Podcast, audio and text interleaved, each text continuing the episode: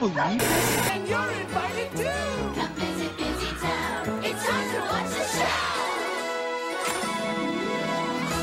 Good morning, and welcome to another episode of Saturday Morning Obscurities, the show where we look back on shows that you feel like only you remember. I'm your co host and brother Jams, I'm your co-host and sister Melissa. and we're not alone today. We have a special guest. We have host of the Hello High Roll podcast, Pete, in here with us today.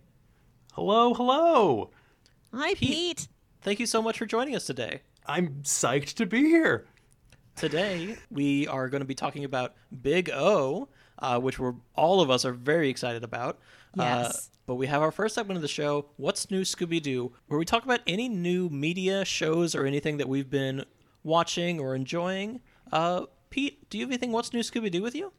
Oh, uh, wasn't expecting to go for. Okay, so I do have. Um, for over the past couple years, I've been doing this like really long deep dive to the Shonen Jump app on Hell my yeah. phone. Oh. I've had a lot of time for it with the pandemic and everything going on.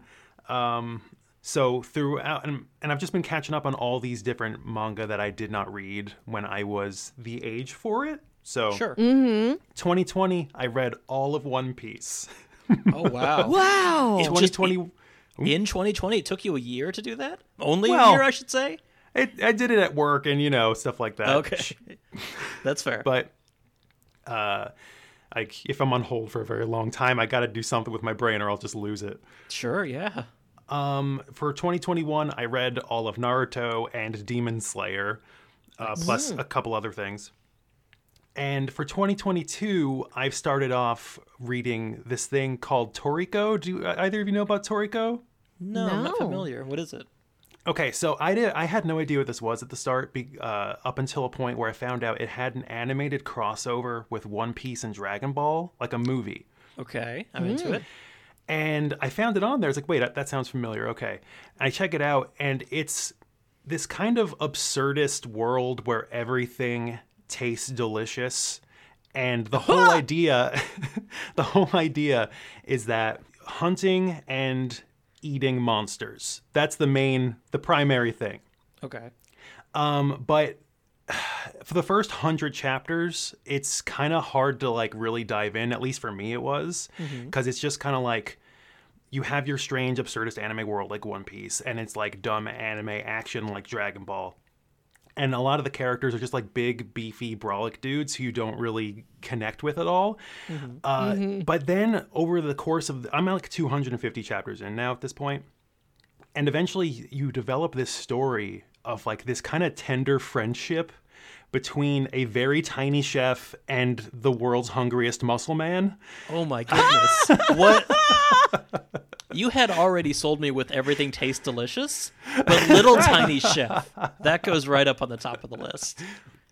It's extremely I'm enjoying it a lot more uh, now than at the start, but because it, it just seems like it's one of those stories where it takes a while for the author to come to terms with their material. So, you know, Sure. if you have the patience for it. Though the one real complaint that I think I have is that they use the word gourmet for so many things that it no longer means anything. That's really the only real problem with it. Yeah. Okay. That's just food now. That's just e- everything food is gourmet at that point. Awesome. What was what was the name of it again? Uh, Toriko? Toriko. I'll have to look that up. Yeah, Thank it's it's pretty wild, honestly. I'm down. I'm so interested. Uh, Mel, what's new Scooby Doo with you? Lately, I've been watching 1980s computer graphics short animations, like pre Pixar stuff. Okay. Oh, okay. How come? Yeah. I like them. I like them a lot, and I wish things still looked like that. Like, I'm happy that we have progressed forward in technology, mm-hmm. but nobody ever returns to the style of how things looked in like 1986. Uh, So, Yeah. videos you can check out on YouTube. I just stumbled across this. Odyssey, Computer Animation Classics, 1997. So it's a collection from 1997 of stuff like entirely from the 80s. Of just like early test short animations and like early commercials and one weird Mick Jagger music video. or state of the art of computer animation 1998 1988 older than that state of the art of computer animation 1988 So I just ki- love smooth polygons. Who doesn't?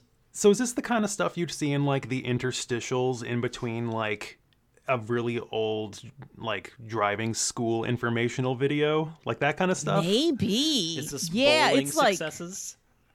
Oh, do you guys know um the beginning of the movie Good Burger before Good Burger officially starts and it's just like the Nickelodeon production company logo with Oh, yeah. that like CGI orange soda? Everything looks like that. I love this aesthetic. Everything looks like that episode of Treehouse of Horror where Homer becomes 3D. That's my, That's my favorite, favorite. aesthetic to live in. It's used so rarely. Bring That's it back. good. Make everything look the way it did like years before Toy Story. Like have like don't make it look cheap, just make Mm-hmm. it look old. I'm gonna have to ask you for that later because I'd love to check that out once once we. Yeah. We'll put that in the I will link these. I will do this now before I forget. Sweet. Mel, do you think you'll ever? I mean, uh, there has to be a point where they these old animations run out, right? Like, It's terrifying that it is finite. Yes. yeah. uh, I was I was just thinking like at some point it has to either stop fully or transition, uh, and I couldn't tell you when that would be. I guess the '95 maybe. I'm I'm not even sure. Toy Story, 1995, Dawn of the Toy Story. Oh wow. Hmm. there we go. Oh Yeah. wow, yeah. I guess I could see that Good Burger intro in the Toy Story movie. I think that is the transitional period. Yeah. It's like the oldest old school Veggie Tales isn't getting vibes. Where they're just differently shaped polygons moving around and telling you about Jesus. I swear, I saw just like a smooth cone floating through a black void, and I got so excited. Ooh, yeah. Love a cone. Those are the good screensavers. Uh huh. That'd be great. Uh, I'll have to check that out. My what's new Scooby Doo is that I saw uh, the Batman on Thursday, the the evening Yes. it came out. It is three hours long. Uh, by the time this come out, it, it'll be probably out of theaters. Uh, By the time this comes out, it could be even longer. It That's keeps what I was thinking. It has an insatiable hunger. by the time it comes out, uh, it'll be three times I don't know, forty-eight days, whatever that is. Oh. but uh, it is really good. I really enjoyed it. And while it is three hours long, and that may be long for a movie for a lot of people, that's not. There wasn't a single scene in that movie I think I would take out. Wow. Every, every scene attributed to the story, and I don't think I would lose any one of them. So Wow. That's high praise. yeah. In fact, Uh, I saw it and I wanted more things. But the one, Yeah. the more thing I wanted was like one more Alfred scene at the end. Just check in with Alfred one more time. That's a quality Alfred. Yeah, uh, Andy Serkis did a great job as Alfred. He was very fun, uh, especially as like a, a young Alfred. Like Yeah. Very cool. This is two years into Batman's career. Uh, Oh. Robert Pattinson is like a young Batman, still kind of new to everything. Uh, Gordon have had been working f with him for like maybe a year or something like that, uh, and it's it's all very interesting and very fun. Uh, I I don't want to spoil anything, and I, I will try not to, but they really just kind of jump into it, and it's just a Batman story, and I think that's what I love mm-hmm. all, love about it the most. It's just There was- Batman story. So no origin at all? I mean, it's mentioned, but that's it. Oh, heck You yeah, I know, go see yeah. this now. Yeah, yeah, it spends its time very efficiently on things Yeah. that you you do need to see for this story. It it knows you already know who the Batman is. yeah. If you don't at this point, I don't know where you've been. Mm-hmm. Arkham, I guess, but Yeah, I hadn't uh, seen this movie yet, but I have heard one thing that kind of piqued my interest Mm-hmm. in that this is not a gritty Batman movie like so many others have been. That this is a spooky Batman movie, yeah. which kind of yeah. that that got my attention. yeah. One of my he's- I- friends I would say it's dis- spooky. one of my friends described it as prestige emo. Okay. Like the movie The Prestige or the, the No. concept Prestige? Okay. Uh, gourmet emo, if you will. okay, I can see that. Uh, yeah. So yeah, very good. Uh, if it's not out at the time you hear you're hearing this, uh, sorry, uh, and look forward to when it when it releases. Sorry you Right. missed it. Sorry for this very late review. yeah, just turn on your HBO Max and wait. Yeah, It'll eventually arrive. just sit there and wait. Uh, but yeah, That's where people go for. Uh, they go to podcast for right. It's like DVD previews. Yeah. Not movie previews. Never movie previews. DVD previews. Right. We're going to show you what the interactive menu will be.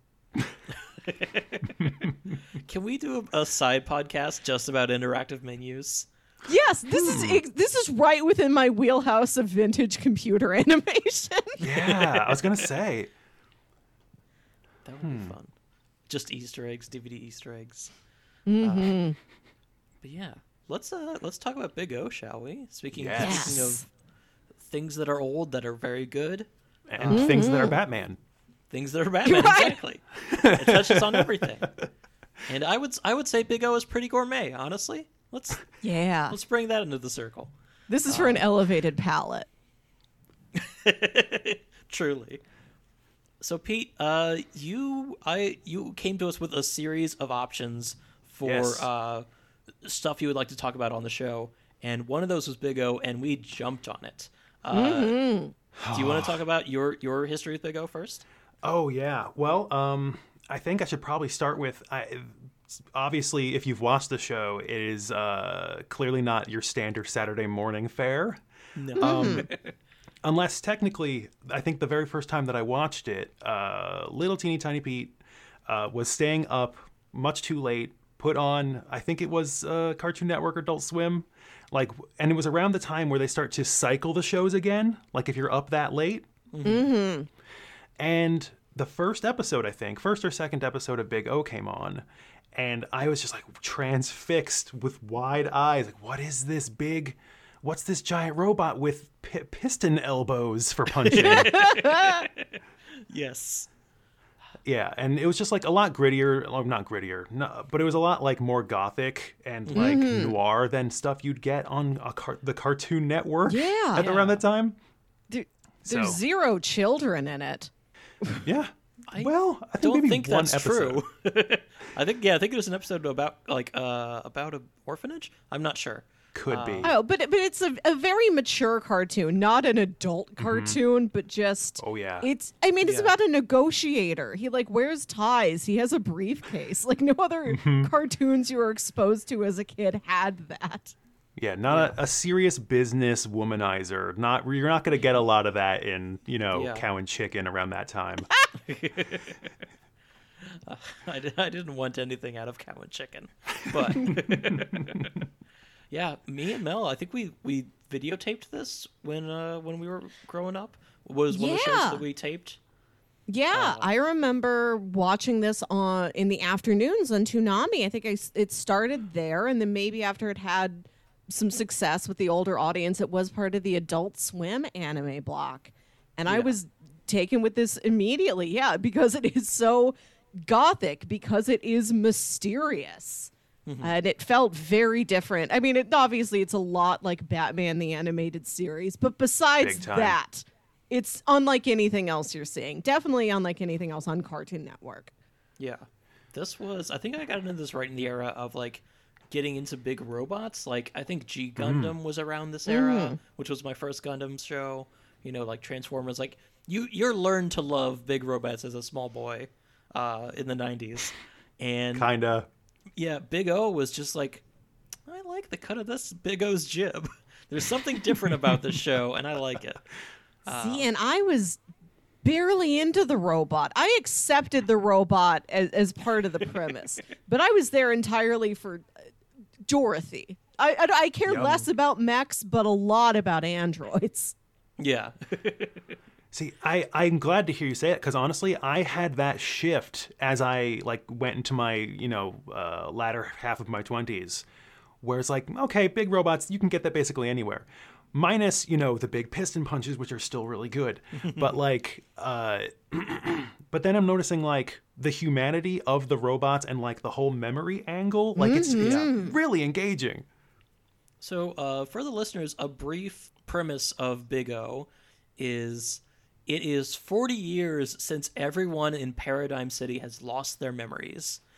Roger Smith is a suave negotiator who lives in a in a high-rise mansion with his butler Norman, and uh, in you, I think this is in the first couple of episodes, kind of a robot made, android made Dorothy, who uh, is picked up, I think, from their first case. Doesn't have another place to live, lives with them, and uh, Roger doesn't remember why he can pilot the giant robot known as Big O, uh, but he can, and he whenever there's a big robot in town that needs punching, he punches it.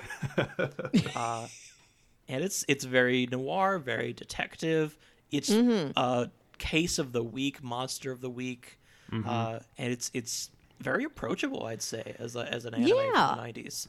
Yeah. Um, it, it has like very disparate tones depending on which season or which episode you're watching. Because sometimes it can shift from, like you said, very noir, uh, but sometimes it can also get very light, which is one of the episodes we're going to be watching. Yeah. Uh, that we watched for this. Yes, But then you also have kind of like the weirdly cerebral, which I've kind of subtitled the tomato episodes. Yeah. Yes, that's that's perfect. They are the tomato episodes. There's a po- there's part I think it's the DVD cover of, of like one of the early releases. It's just mm. Roger with a tomato on his cheek, just holding it there like he's like he's icing a sore tooth. And I'm like, that means nothing if you haven't seen the, like two specific episodes. He's fondly caressing a tomato like it's a lover.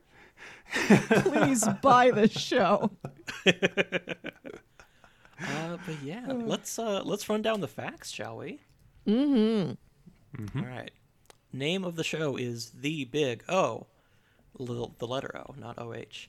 It was created by uh, mm, Keiichi Sato and Kazuyoshi Katayama. Uh, it was produced by Sunrise, and this was one of their like earlier, like very big hits for Sunrise Studio. This is like their like magnum opus of the '90s was Big O, and uh, I think they still have a, like a soft spot, even though they're still releasing new anime. They still love Big O. Uh, there were two seasons, 13 episodes each, so 26 episodes. It ran in total from 1999 to 2003. Country of origin was Japan. Uh, original channels was in Japan, it was WOWOW, uh, and over here it was Toonami and then Adult Swim for season two. Adaptations. Adaptations. Of course, Big O started as a manga. There was, uh, I believe, six total uh, original mangas, and then there was two that came out later that fit in the story uh, between like volume five and six.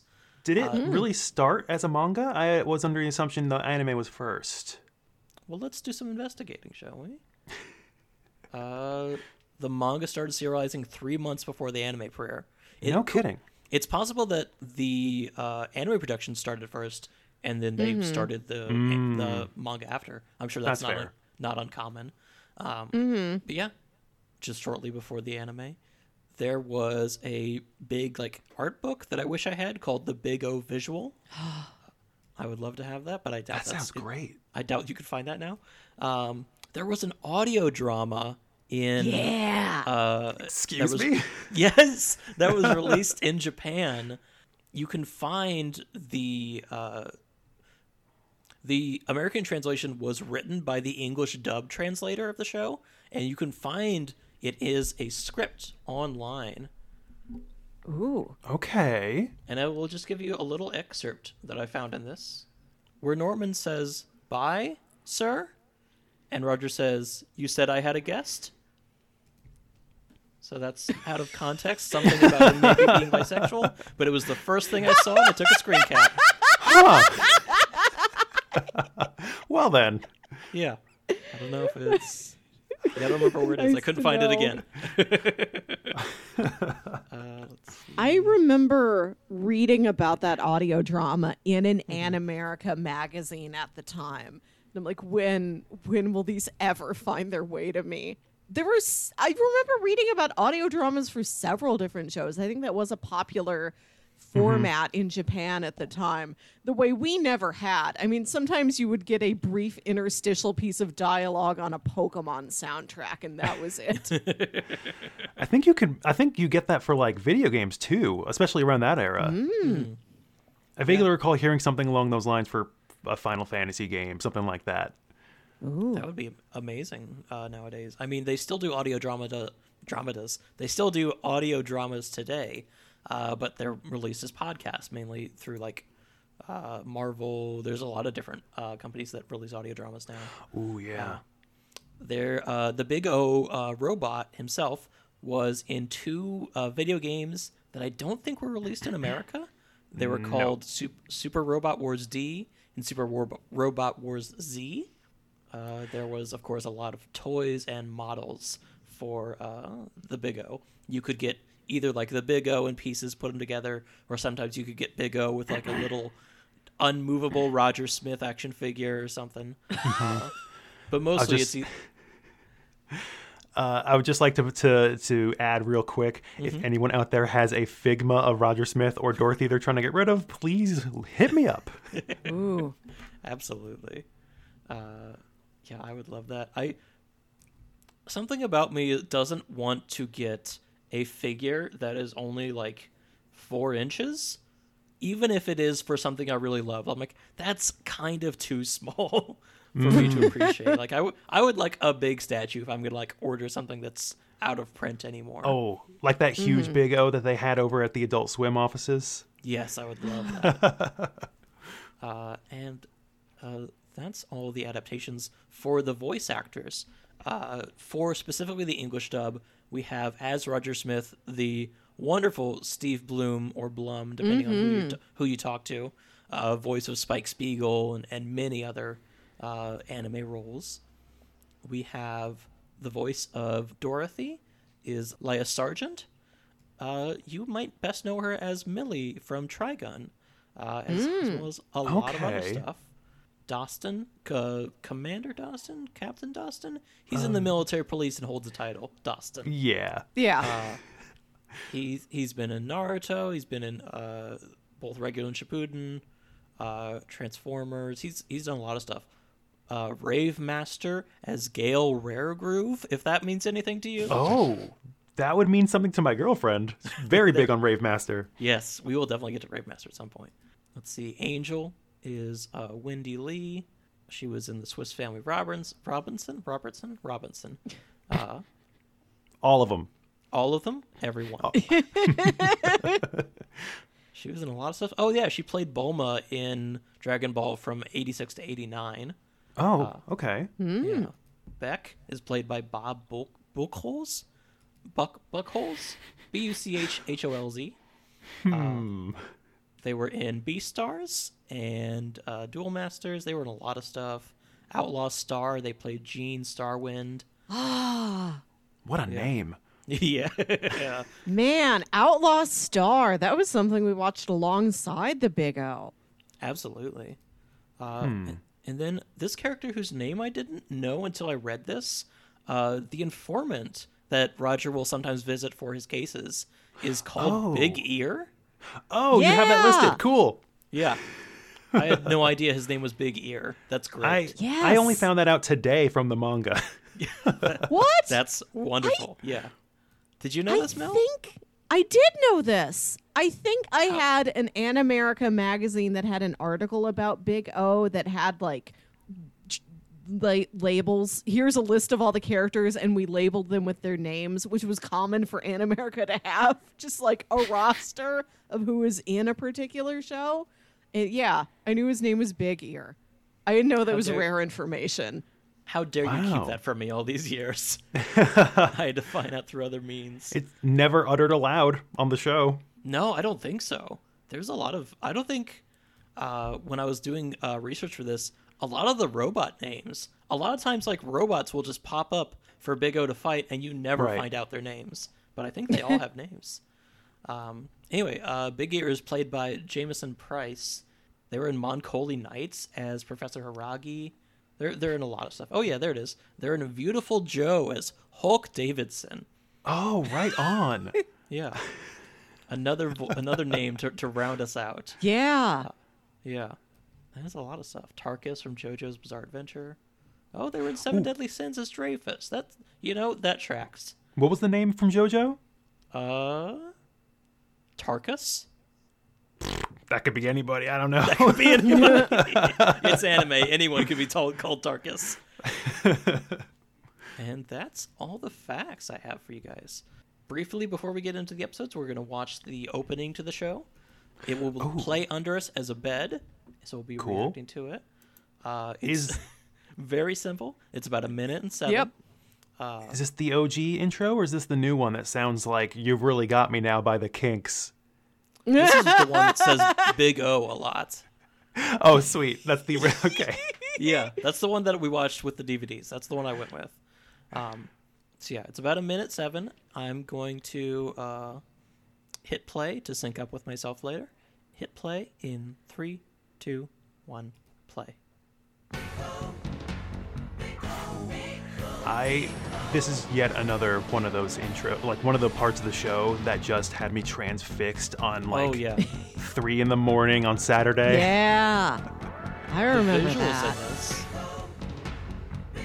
Yeah, it's like they're suspended in front of lava. There's a watch flying It's- around in front of a newspaper.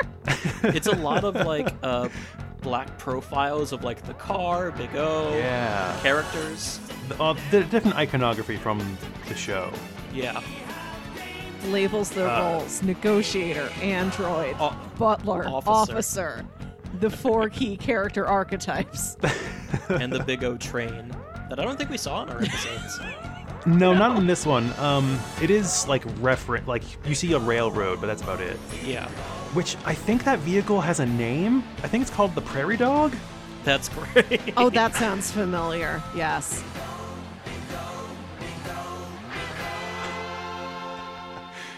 Awesome. I I think he's got Awesome. I dig on. this opening, but it, it does feel very different from the main aesthetic of the show. This opening has Oh. always puzzled me. It is jarring. Yeah.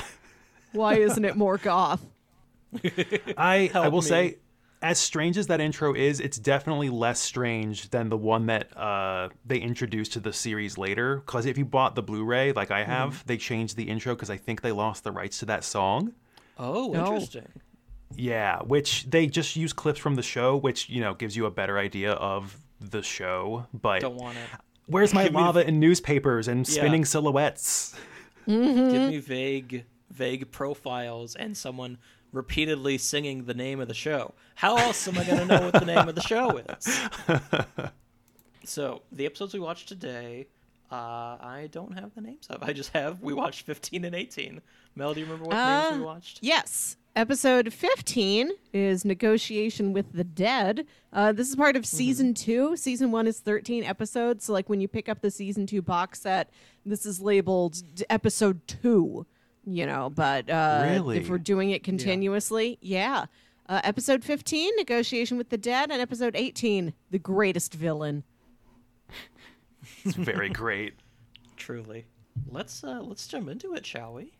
I'm excited. I, I want to say that season one, I I loved season one, and I think season two was produced much later, and I had actually never Mm-hmm. seen any of season two until this week.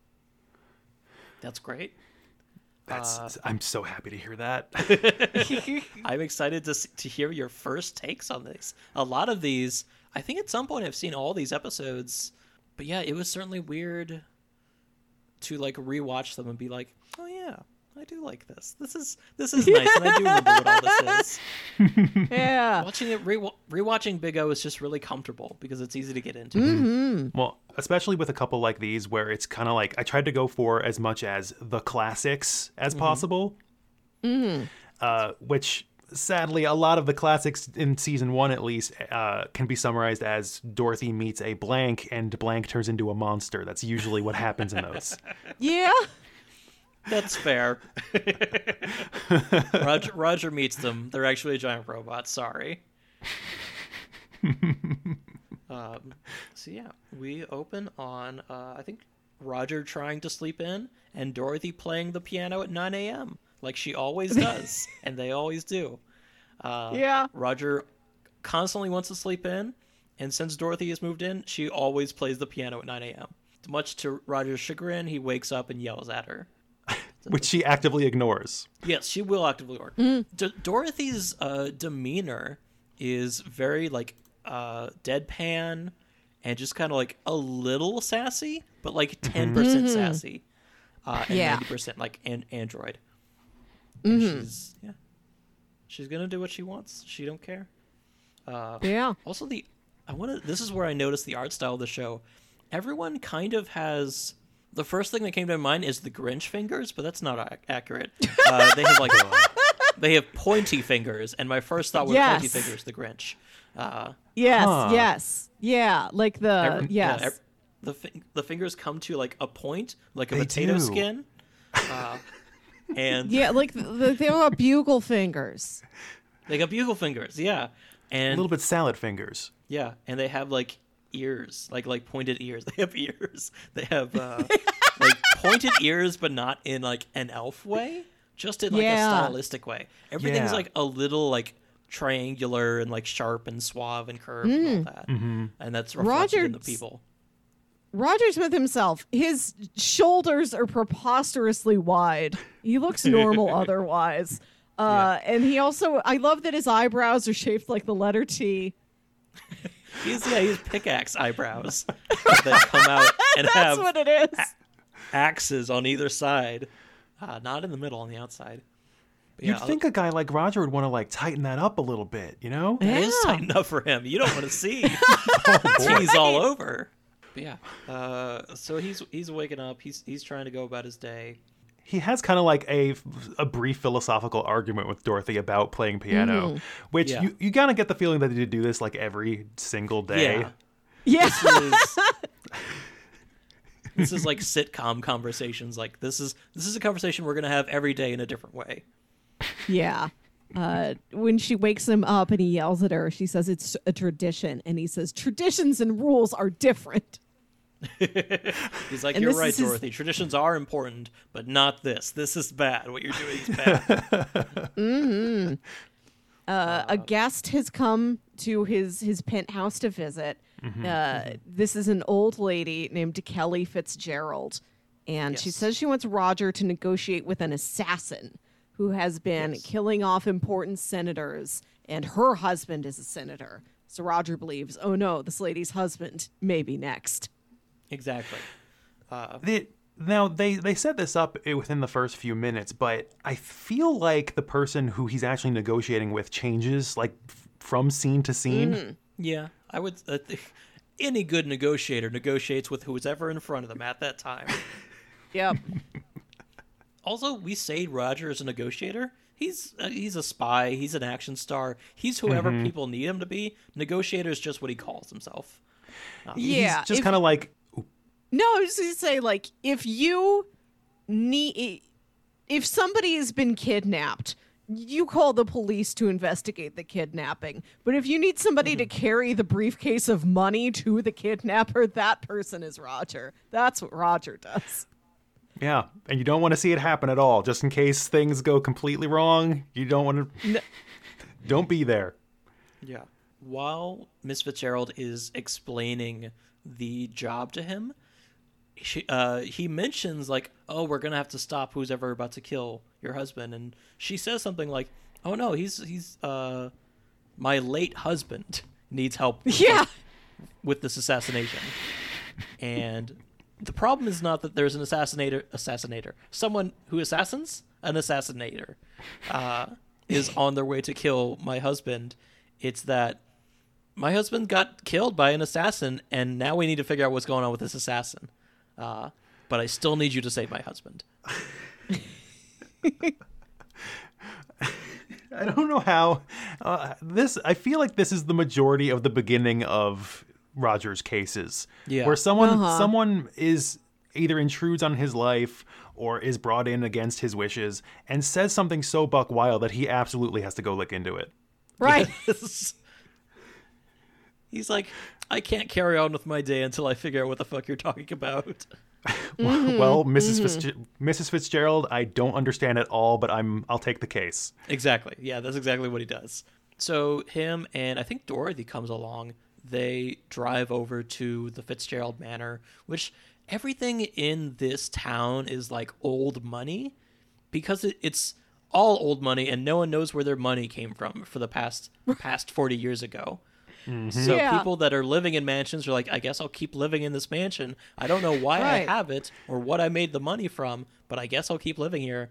And you I'll- could have been, you could have been a maid. You could have been like janitor, just cleaning whatever. yeah. but they don't know. Yeah, and that's part of the fun of this world is everyone's just going on with what they assumed they did, like after that forty year break, mm-hmm. and Yeah. it's, it just creates a lot of interesting stories. Mm, the whole town, the, the, even the Yeah. the lusher, richer areas, everything feels ghostly. Yeah. Yes, everything feels like dollhouses. It's, all spooky like, Batman. abandoned. Yeah, yeah. Uh, so Miss Fitzgerald leads Roger and Dorothy to her very han- fancy home and into a fancy cylindrical library tube where they, they walk in and there's uh, a man in a wheelchair and we can't see his eyes. His eyes are covered in shadow and it's in, it's uh, presumed that this is roscoe fitzgerald. And da, da, da, da, roscoe claims that all the senators that were killed last year i.e in, in season one uh, they all died because they mentioned to someone close to them that they remembered something from before 40 years ago. A lot of the Right. reason people are killed in the show is because they have memories and people want to steal those memories to profit off Right. them or to like feed their own like now I have memories and I can remember stuff to have the upper hand on mm-hmm. life or whatever. a lot of the time you don't i mean this is when the whole world forgets everything you kind of assume that you're going to want to remember what you forgot but a Yes. lot of the mm-hmm. time in paradigm city at least when you remember something either you are a target of assassination or you go nuts Yeah. Yeah. Yeah. No nothing in between. yeah, it's never like you you go to the mayor like, "Mayor, I remember something." And the mayor's like, "Well, let's get you up on a podium. Well, you got to tell the people. Everyone gather round. We remember a thing." Yeah. Everyone's just kind of happy to like go about their lives without their memories. They're a lot happier now. Uh, in fact, the beginning of season two is an episode where Roger seems to be in the past before the 40 year break. yeah Uh, and he's a completely different person than than the person you see today. So it's implied that everyone should just go ahead and go with the motions and keep on doing what they're doing because they can't go back. that's wild So uh, Roscoe is explaining that the people that were assassinated last season, all these young senators, actually had the memories from the older senators that I guess were uh, deposed by these younger senators in that past 40 years.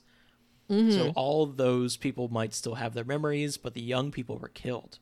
Um, and Right. the assassin uh, that we saw in the last season was the android that looks like Dorothy, which is not uncommon in this Yeah. show, uh, Yeah. called RD. And she looked like Dorothy, but she was crazed, and she had like a like a Red Riding Hood, like cape and hood and everything. the uh, origin story of Dorothy is slippery at best. If you if you try to you know seriously understand it, your brain's gonna start popping and fizzing. It's it's It's hard to even sum up, which is why I hadn't brought it up. it it's actually I'm not gonna um I won't I won't uh, get into the description here, but like if you do read the manga at some point, um they actually describe it a little more more coherently. You know, with her two dads. yeah, that's right. I think I have volume one of the manga somewhere, but I'm not sure. I I remember us owning this. Okay, At some point during this scene where Roger is talking to his negotiation clients, this old lady gives him a check for thirty dollars and eighty five cents. Okay, so it was for that much. Yes. yes. Yes. yeah, the uh, Roscoe makes a show of like signing a check and ripping it off the book and handing it to, to his wife. and then, and then the camera looks at it and it's like thirty-eight dollars and eighty-five cents. Like, whatever. Yes. And I'm like, I guess there could be a recession. This could be like an appropriate amount of money. But oh, it I hadn't thought of that. It looks just like, here's what we can afford, and Rogers is like, I'll take the case. Like, do you have any? Is there anything in your big, expensive, like library silo that you can lend to me, like as No. payment, maybe? These are all fake books. No, you can buy wallpaper Roger looks like Smith books. For the cost of one dinner at like California Pizza Kitchen. He's an affordable man. He's a California pizza kitchen kind of detective. 40 years ago, everybody in this pizza kitchen lost their memories.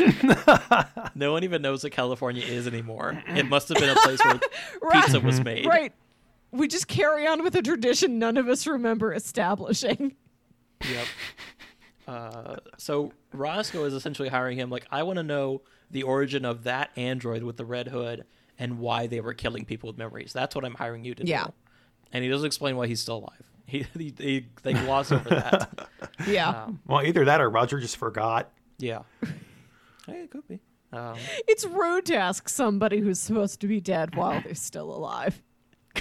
yeah, I feel like uh, if if you are under the, mm, if you're under the assumption that someone is supposed to be dead and you're looking right at them, it does feel a little odd to actually outright ask them. Oi, why aren't you flat and in the ground? That's how I would do it, very politely. Thank you for the model. Yeah. Uh, next, Roger and Dorothy go to get info from Big Ear, as Roger does in most episodes. But this is the first time Dorothy has ever come along, and they're in that like, d- Big Ear is sitting there at this cafe table with, behind his big newspaper, and Roger's sitting by him, casually slides the money across the table, exact same posture, and Dorothy uh, is just standing there, not doing anything, blankly standing, watching this whole thing. Ut- Utterly natural. Yep. Not conspicuous at all. Just regular Dorothy things. Yeah. and then I think Big Ear like kind of talks about like why is what's what's she doing here, but then just kind of lets it go. He's he's very easy to get along with. Um, also, the only thing to, to like really describe about Big Ear is he's just like he doesn't have big ears. Uh, he's normal sized ears, and he's just kind of looks like a guy reading a newspaper in a bar. Like he's a little old. He's got like y- like tinted sunglasses on, and he's got like a little he's got a little yarmulke or something on his head. Yeah. Yeah, a little bit. Yeah. So there's there's not we don't ever know anything more than that. There's not an origin No. story for Big Ear. He's just always the informant. Like, yeah, it, I kind of like it that way though. That there's no explanation behind this guy. Yeah, I'm absolutely down for that. Yeah, I like him. At some point during this conversation, uh, Roger gets a call on his video watch from Norman, his butler, who frequently calls to ask, Will you be home for dinner, sir? But when he does it this time, he's holding an entire steaming pot up to the camera. Here it is, the dinner. I'm Look, for I, you. I, I carried it. This pasta's so heavy. Will you come home?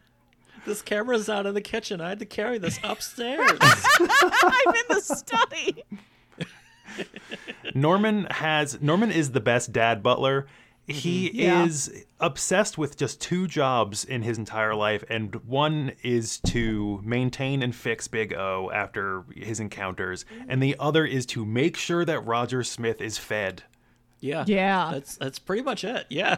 There's a there's a bit in the next episode we're going to be talking about where Roger's gone for a long time. Eh, They don't know when he's going to come back, and Norman continues to prepare a hot dinner. Uh, when Roger will not be home to eat it while it's still hot, and Dorothy is an android and cannot eat it, so he's just making soup for nobody. He, he's he's ever vigilant with that soup. Yeah. There'll be soup one day, and and This Norman- is the s- Roger will enjoy the soup. I swear. this is the soup that never goes out. The soup always stays lit. He he says I think in the next episode that like no matter what I will always have hot soup ready for Roger. Which I, I think kind of implies that they aren't that rich, that it's always soup. It's always some Oh my kind of god. soup. Right, this isn't like Lego Batman coming home to his lobster thermidor every night. True. It is just like Progresso. Well, Yeah. if the cases are particularly light and you're only getting paid 30 bucks a pop, and you know, Yeah, I mean, only two of you have to eat. Uh, Yeah, Dorothy can only do so much work, but yeah. right. So Big Ear and uh, Roger speculate on like the assassin, who could have built it, and about how there's really only one man in the past 40 years who could have built a new android, and that is Yeah. the same person that created our Dorothy. Mm. So they go back to, uh, I think it's like a very tall mansion. It's a mansion vertical. Like, Yeah. it's- yeah, it, which super fits in with the rest of the neighborhood, I gotta Yep. say. Love the architecture. uh, but yeah, they, they drive up and and uh, they start like exploring. This is an abandoned manor. No one's supposed to be here. The man who designed Dorothy designed him after his daughter. One of the two men Yeah. who called her his daughter, yeah. Right. One who is vaguely, one who may be the inventor, and one who may be the biological father of the person Dorothy is modeled after. Yes. Those are Yeah. separate guys. Yeah, I wanna I wanna see like just one episode of them two meeting each other. yeah. just two dads hanging out, two two dream daddies. Uh, but yeah, they are exploring. Roger and Dorothy are like exploring the space. It's very barren. Like these are like dollhouses because like you can see people have like gone in and like ransacked everything. Like the walls are empty, the shelves are empty. Mm-hmm. mm-hmm I'm sure in those first 40 years, everyone just kind of b- took everything and sold it to make any kind of money, which maybe ruined the market. Maybe that's what happened. It could Yeah. oversaturate. I mean, clearly they had no use for whatever everything was plated. It was like copper or something. Yeah, there was a, a big. They walk into a big room, and it's full of empty shelves, like 50 shelves, empty shelves all the way up to the ceiling, and they're plated uh, with like yeah copper on everything. And he- Dorothy's like, I don't know why he did this, but yeah, uh, every every square inch is copper plated. And they notice that it's all clean. It's all perfectly clean, not covered in dust. So somebody has been here recently. Yeah, someone's been maintaining the space. Yeah, they silently act. Mm, they accidentally activate a silent alarm. They will kind of walk through the beam and everything, and then we cut to a red hooded stranger that starts to walk through the mansion. Is, is this is this uh, before or after uh, Dor- uh, Roger fails to open a door and Dorothy just kind of lets him fall through it uh, by opening it? This that happens after. Yeah. Roger cannot open doors, and, and Dor- Dorothy uh, is the best at opening doors, so she gets to do it. Um, but yeah, they walk through this. Uh, they activate that per- that person, kind of strolling through the mansion, and back in the lab, Dorothy gets stuck to a big magnet. Uh, Oh, something yeah. that happens to her a lot, unfortunately, is that there's Weirdly just, often. yeah, there's just a big like circular magnet, just a super magnet at the top of the room, and she walks it. She walks forward and gets like a little dizzy, and then we just hear a thunk, and we look up, and she's Yeah. stuck to the top of this magnet. Something something that I love about this in this episode at, is that this is shortly after Dorothy is telling Roger like, "Oh, silly silly human, I'm not programmed for nostalgia or feelings. Oh no, Yeah. I'm being lifted into the air." Uh oh, a feeling. I don't feel good. Up is a bad feeling Your for me, a heavy person. Your weakness is feelings. My weakness is magnets. we are not the same. Uh, so uh, Roger sees this happening and he looks around. Uh, also, Dorothy had like she has this hairband in the front of her hair, which is built into her, and it comes out as like a CD tray, and it also works as a flashlight. That's so And good. It was Yeah. working as a flashlight, and when she gets sucked up to the magnet, it becomes a spotlight for the room as a unfinished android kind of stumbles in with like piercing like green eyes and like like a half built frame and like the part of their heads Yeah. missing, and then just suddenly lunges at Roger and moves in like unnatural ways, like starts like spinning just the body and the head staying in place. Uh, the, the way the show does action scenes is so much fun. and now we know who's been cleaning the place. Yeah, assum- assumedly them. Um, and just when Roger is about to get uh, sliced and diced by this android, there is uh, someone with a red hood at the door, and they pull up a gun and they shoot this android between the eyes. And then the android's like, "I'm a robot. I got more than that." and then they just empty the clip into the robot, and we see more chunks of it fly away. None of the bullets hitting Roger at all, which is a miracle. very good bullets. Uh, and Angel is the one that takes off the ma- the uh, hood and reveals herself. Angel is this like a femme fatale, like Yeah. blonde, like double agent for someone, but no one knows who. Possibly some sort of quintuple agent. Yeah, she's always like doing her own thing. She, what's that um uh that character from Lupin the Third, like Fujioka? Uh just someone who is there Oh. for her own means and her own means Fujiko, I think. Fujiko, there it is, yeah. Um but yeah, uh she's just here for her own job and if she gets paid, that's what she's here for. Uh, I love I, Angel's one. Of, I wanted to have an episode where Angel showed up at least once because Angel is one of those characters uh, in Big O where she shows up unexpectedly to audience applause. You know, Yeah. Yes. Yeah. and uh, oh, go ahead. Oh, uh, and something else that I love, just really quick here. Uh, I don't know when I'll have another moment to, to bring this up. Roger Smith, there's something about Roger Smith's name that when people address him, it's with the most venom ever. like they they say, every single person from friends to enemies says the words Roger Smith as though it's a swear. Yeah. yeah i this what this is 40 years since they lost their memory i don't know what happened in that 40 years we know that roger smith used to work with the military police. I don't know if we know that happened before the 40 years or like in the past uh, since they since everyone uh, woke up or every, everything. Uh, but yeah he seems to be just be going around negotiating but serving his own purposes. Or maybe he's just like a lousy guy or something but yeah everyone hates him. Yeah. He is a bit of a jerk to people. So he is a like like, jerk Yeah, but mm-hmm. uh, it's just the thing. It's one of it's been one of my favorite things for years Yeah. that how often when people say Roger Smith, it sounds just like you piece of shit. yeah That's him. and he also just like constantly makes enemies throughout the show so mm-hmm.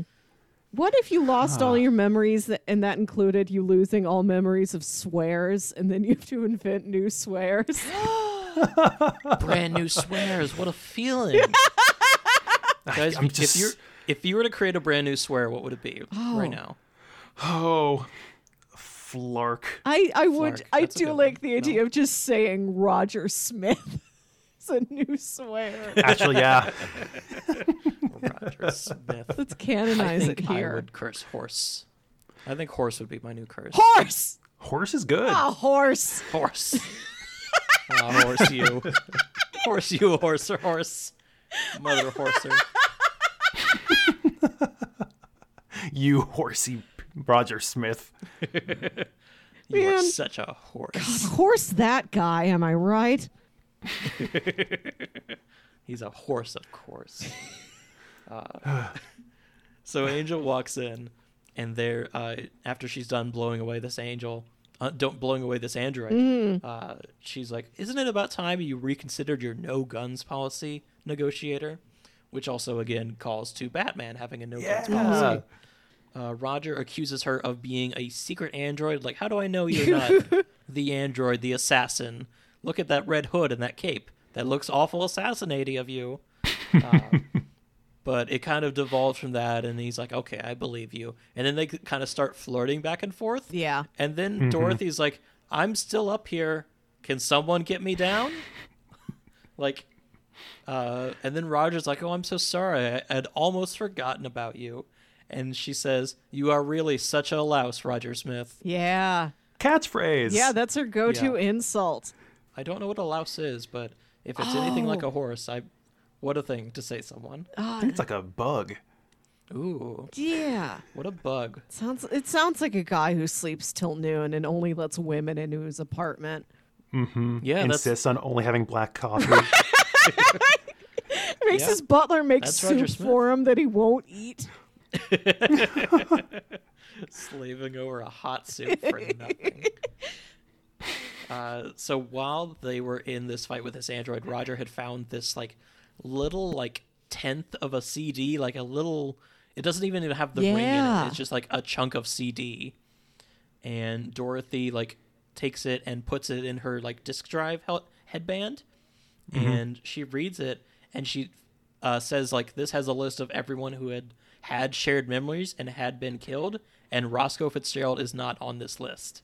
He is never. It's implied that he has never lost his memories. That's So- wild. Yeah.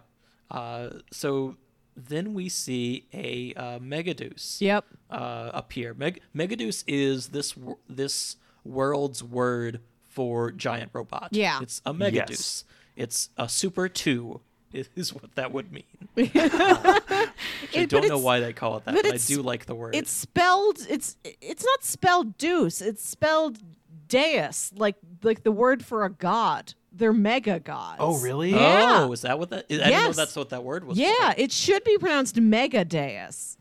Oh, Maybe it oh, is I in like that more. Yeah. Maybe that's how it is in the in the subbed version. I'll have to listen for that. Uh, Super God is, is a lot better than Super Number Two. Well, I mean, you you you need a super god to fight Mega Death. Yeah. Exactly. So this Megadeus just kind of appears, uh, and it's uh, implied that maybe uh, it was triggered from them being in the lab, so they triggered something. Mm-hmm. Uh, so it just kind of starts getting up and walking towards the Fitzgerald mansion. And it's just- there's uh, and it's around this point because when this Megadeus emerges from the ground, there's an, a, a quake, and you know this place starts to fall apart. Roger just kind of looks into the middle distance for a second and says, "Roscoe Fitzgerald." I'm like, what? What is the res- what's what's the conclusion you're drawing here? I don't know. this is just something he does where he just like he's he gets distracted and he focuses back up like right i have to talk to roscoe fitzgerald you're the man i'm gonna talk to in about an hour Yeah, he doesn't go do that. He just says Roscoe Fitzgerald and goes to fight the JoJo robot. yeah it is a jojo robot yeah the, the robot i let me look up the name i think it's called blight or something like Ooh. nope not r dorothy Wayneright that is a robot name yeah. that is not At this point, that is not the robot name that I am looking for. that'd be what Dorothy number four. yeah, at this point. Yeah. Uh, this Megadeus is called Glinda. Ooh. like the good witch. Oh, we're tying into Dorothy with the whole uh, Yeah. uh, Wizard of Oh. Oz thing now. Interesting. I kind of like that. Yeah. Uh, so yeah, this uh, Glinda is like very like sleekly designed, a lot of like gold, like angelic uh, styles to them, and they're approaching, being traced, chased by the military police. Every time a Megadeus shows up, the military police is like, "We got this, this time for sure," and they're chasing after the Megadeus, trying to stop it. Uh, Roger, Dorothy, and Angel are in Roger's car, heading to the scene, and Angel kind of like looks over and eggs eggs Roger, eggs Roger, and eggs Roger on. Uh, is like, why don't you uh, why don't you call that Megadeus of yours on your fancy Yeah. watch? He looks at it for a second. It says, it's almost as if like saying, "Well, now I don't want to. You're telling me to go do it." yeah. Well, it's it's like a badly kept secret that uh, Roger is the pilot of the Megadeus. Yeah. Mm, very bad. Yeah, so he's just like, I guess it makes sense for you to know, but I don't like you saying it out loud. Uh, and Ro- Roger does his uh, titular uh, yell into his O watch, where he just shouts, "Big O, show time!" And we see the the eyes light up on the Big O underground, and. Uh, Norman had been cleaning it, so he was standing on Big O, sees it activate, boy. and just jumps off just in time for Big O to like disappear under him. You know, I, I honestly was worried for Norman. Like, I felt bad that he was taken by surprise this way because he had to save his own life as Big O's emerging. But then I mm-hmm. remembered Norman called Roger about the robot. Yeah, he said like, "Is Big O okay?" And Roger's like, "Yep, he's ready to go." Hmm. so, at some point, there was a miscommunication or something. Maybe he's just cleaning. Maybe Norman's just cleaning. Yeah. It's good. Could be. But yeah, the way Big O gets to Roger all of the time is that there is like a series of labyrinthine tunnels underneath Paradigm City, full of like train tracks. Uh, there's an episode I think where he like investigates them a little bit more, but it'll the Big O will just go uh, like on its back, just like on this big fancy train, and it will arrive at wherever Roger is and spring out of the ground, like head first, like breaking asphalt and streets and and and infrastructure, and rise out of the ground wherever Roger needs him, which I'm sure is one of the reasons that the military police hates the Big O. So Big O, oh yeah, Big O emerges from the road right in front of the, this uh, Glinda, and Roger's already inside because of course he is, and he says, "Big O, action!" Uh, and they get to fighting. I guess we should describe Big O. Oh, yeah. Big O looks like a. It, he looks like a train from the 1930s. Yeah, he's like a locomotion Yeah. man. That's perfect. I hadn't thought of it that way. Yeah, he has uh his facial expression I love because it's like he couldn't care less about being what he's doing. Uh, like he's got a little bit of a mope and like bright yellow eyes. Yeah. He's got like a fireman helmet on with Yeah. big bolts coming out of it, like Yeah. Hellboy style. Uh, a Which kind of catches the his cow catcher design on the torso there. yeah, Mm-hmm. yeah. He's got like a cowcatcher turtleneck for like his body, uh, and he's got like forearms, like Popeye forearms that don't end at the elbow. They keep going, and they have Yeah. pistons in them. Uh, So and when cool. he when he punches, Roger has these like two joysticks that uh, he'll plunge forward, and it'll like punch, and then the piston will come out, and then press down, and then there'll be an explosion at the fist, which is super cool. Awesome. it's like an earthquake punch. Yeah. Yeah. Uh, the whole shape of Big O is like not the shape a person would be, and that's kind of why I love it. Yeah. Yeah. It's like only humanoid oh. in the vaguest sense, and it looks less like Yeah. other mechs and looks more like a mm-hmm. building. Yeah. Maybe that's why I want a Big O figure so much because I'm like, that's not a robot, but I do want to look at that more. Yeah. To figure It's- out what that is. This is the most architectural mech I've I've seen in anything. Eva's look too sleek. You couldn't build an Eva it, among a city skyline, but you could build a Big O. It's less an anime robot and more like an art piece. Yeah. Like this represents the sadness of the generation. like this is this is the working class man's robot. Mm-hmm. So yeah, the mechs are fighting. Uh, Glinda pulls a sword out of her hip that does the thing that all anime swords do, where it gets longer by like pulling stuff out of it. Like it just keeps. Uh, it's not retracting. It's, a, s- it's protracting. telescoping. You know, like a plastic telescope. toy Yeah. lightsaber. yeah, until it's a, a full sword, and they they do a fight. Meanwhile, Dorothy and Angel walk up to uh, Roscoe and his wife, who are just like on the patio watching the robot fight, as you do. and Dorothy confronts Roscoe like, "I don't understand why you did this. You have had your memories this whole time, but why didn't you say anything? You and me are just are are alike." But I do not understand why. Mm-hmm. And Angel kind of looks at him. And he's like, "Wait, just like you." And then Roscoe stands up, and he was in a wheelchair, and his like his lap blanket falls off, mm-hmm. and he's mm-hmm. got all down his back a bunch of tubes and wires connecting him to the uh, wheelchair. And he says, "Even though us androids live a lot longer than humans, we still have our own shares of aches and pains." And I think So that's, was Roscoe Fitzgerald never human? I I think so. Um, it's hard to tell. Yeah.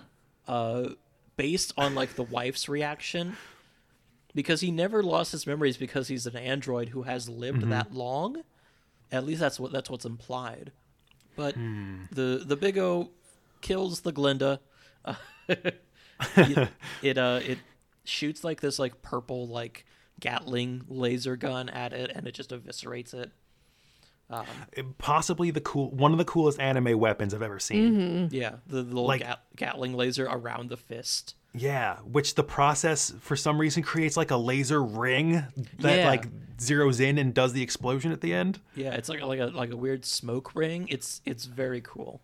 Oh, I also wanted to mention the the sound effects for how the Big O walks. Uh, hmm. That's very iconic, and I've never heard another giant robot make these sound effect steps, and it's what I associate with Big O. It's kind of like the sound of springs, but if you deafened them, like or like deepened them, Yeah. uh, to make them sound deeper and like uh, shorter. It's such an interesting noise. After the fight, uh, Roger and the general are general's just there. He's just like, all right, I don't I don't know what's happening, but there was a big robot fight. And I need to know why. Someone's in trouble.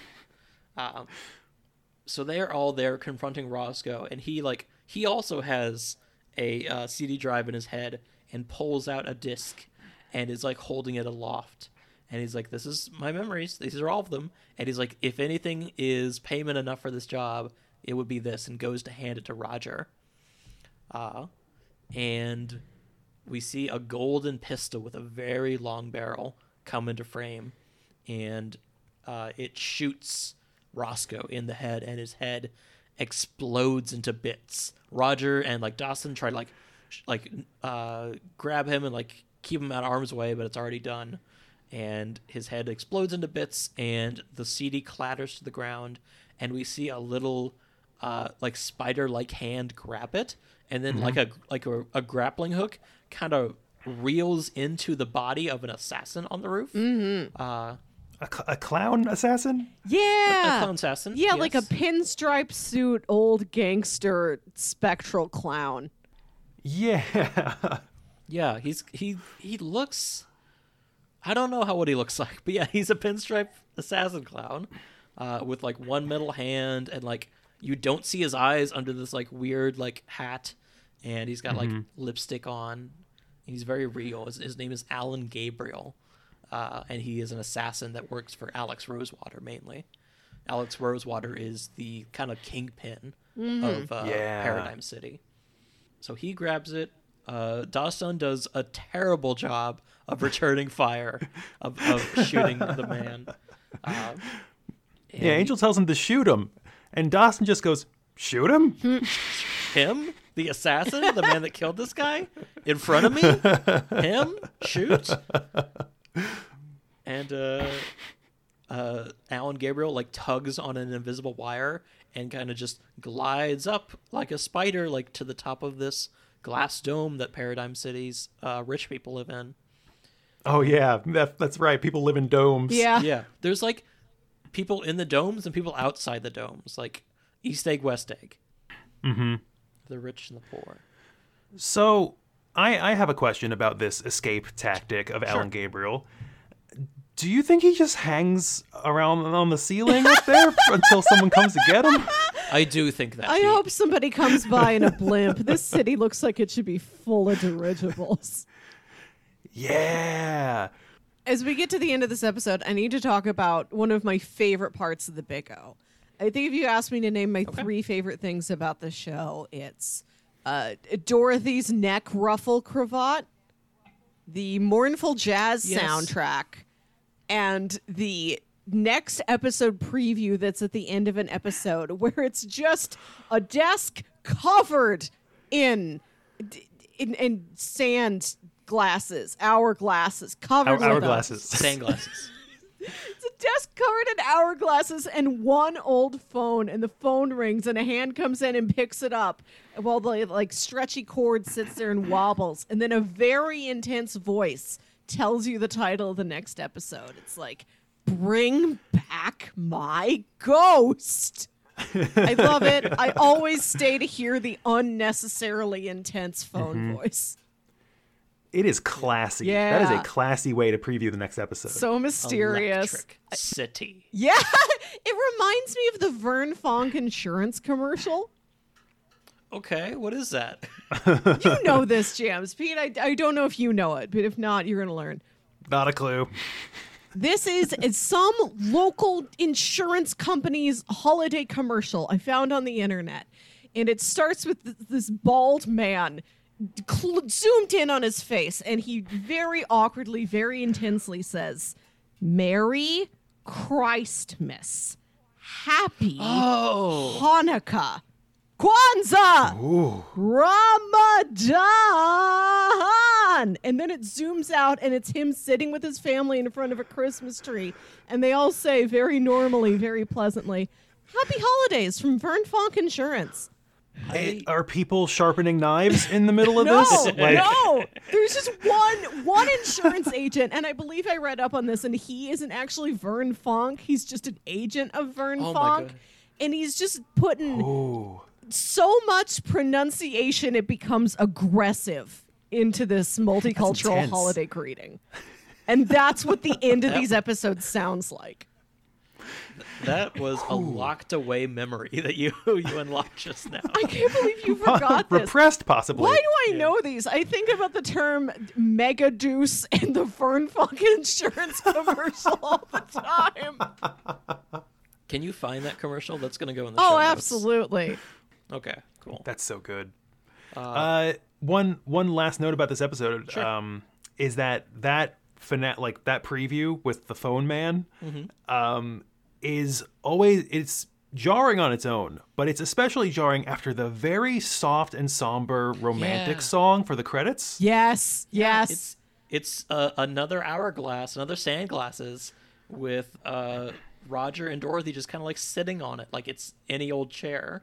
right, like it's their it's senior very- photos, and they're sitting on a big Yeah. year of graduation. Wh- it's it's very odd tonally for the show, but something that I love about it is that if you watch closely, the sand actually does go down in the hourglass. Attention Oh, I don't think I ever noticed detail. that. Interesting.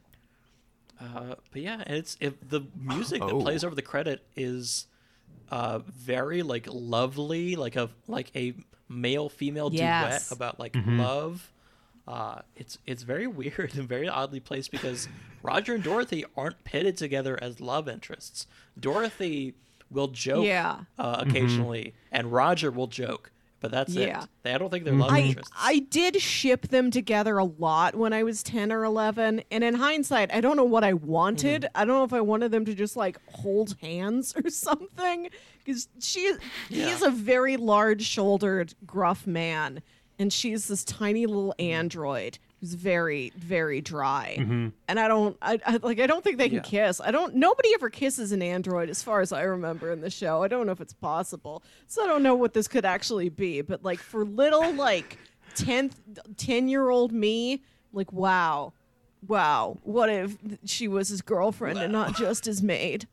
It's star-crossed. It's romantic. It's the classic story. You're a negotiator who doesn't remember anything. I'm a I'm a brand new person who is a robot. We've seen it a thousand times. It always works It, out. I aggressively play the piano Yeah. at you every morning. That's how I say I love you. I think I agree with you. that, Like, there's very little actual romantic tension between them outside of like Yeah. taunting, uh, which just makes it kind of like a fun workplace relationship. I'm I'm happy with that. It, uh, I think in the manga though there is a little bit more of a romantic angle, if Oh. I'm recalling correctly. Yeah, like. Roger doesn't want to say it out loud, and like it's very clear, and Angel gets very mad about it.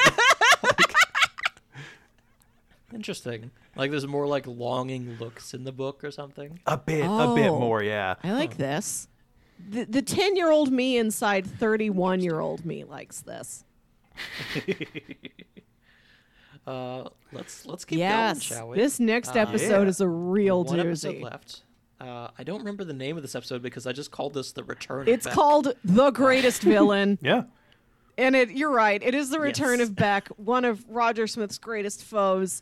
Uh, in that he's also like a, a man in a suit, but his suit is entirely gold. He's blonde. He's super energetic and upbeat. He's just tonally the absolute opposite of Roger Smith. Yeah. Yeah. He's like he's a man who enjoys wearing yellow and clapping with his feet. uh, he- Specifically, yes. uh, Beck is Beck is like if Negaduck was Team Rocket. That's Beck. Yeah. Ooh, yes. Yeah.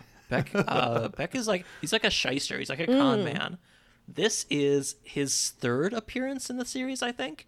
Um, Uh, fourth if you count the weird, like you know, uh, Oh, the Roger first back episode? in time memory. Yeah, in the in the back in time uh, episode one of season two, uh, Roger. I guess this is a little bit of spoilers. Uh, Roger goes to what he assumes his house is, uh, but it's a bank. It used to be a bank before it was a house.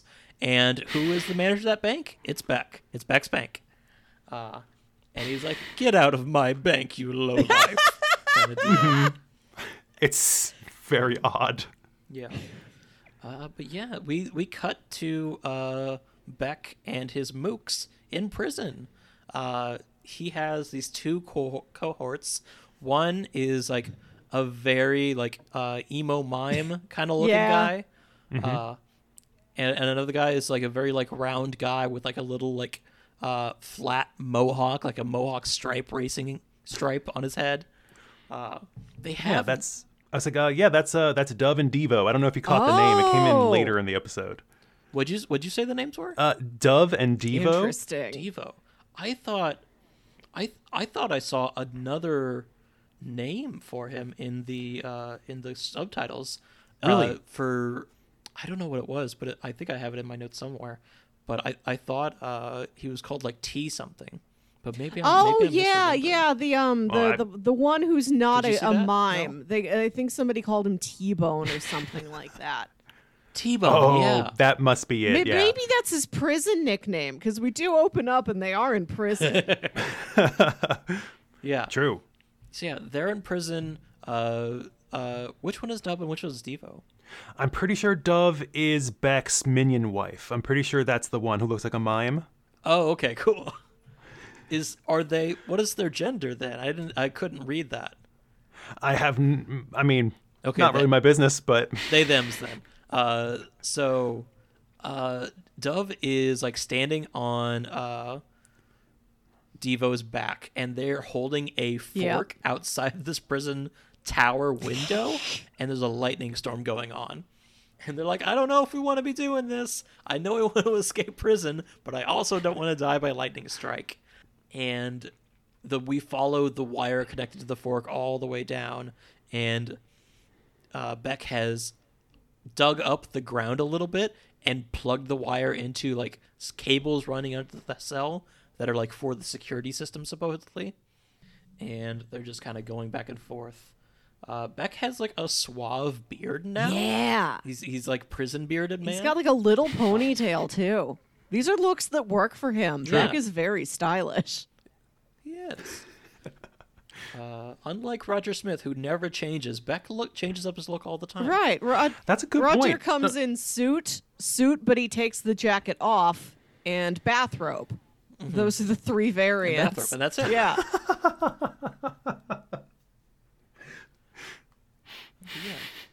Eventually they all get struck by lightning.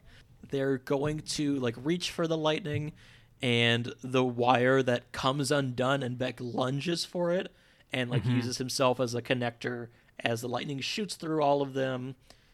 The it hits the security cables and all the lights in the prison go at like shut off. Is that an is Doc browning a wire with lightning enough to get you out of prison? yes Apparently. it seems to be in paradigm city no one can remember how to run a prison yeah, I mean, they had him in there. I think he spec says that he they have him in there for 700 years of hard labor.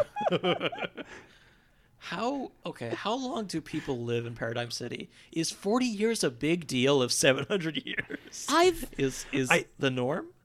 I've also wondered this because I uh. think Roger Smith like has stuff he forgot from 40 years ago, but he looks like he's 40. Mm-hmm. So I'm, Yeah. it's not clear how old this man actually is. I wonder if it's a consecutive life sentence thing, you know, like Yeah. just in case you get a little bit of time taken off, you're still going to be in there forever. But I but I also want to play in the space that they are all also like long longevity immortals, like Okay. They're gonna live for a thousand they years. forgot that they can die, so they will live forever because they forgot Oh, how to die. Oh, that's so that's so much fun. because there's not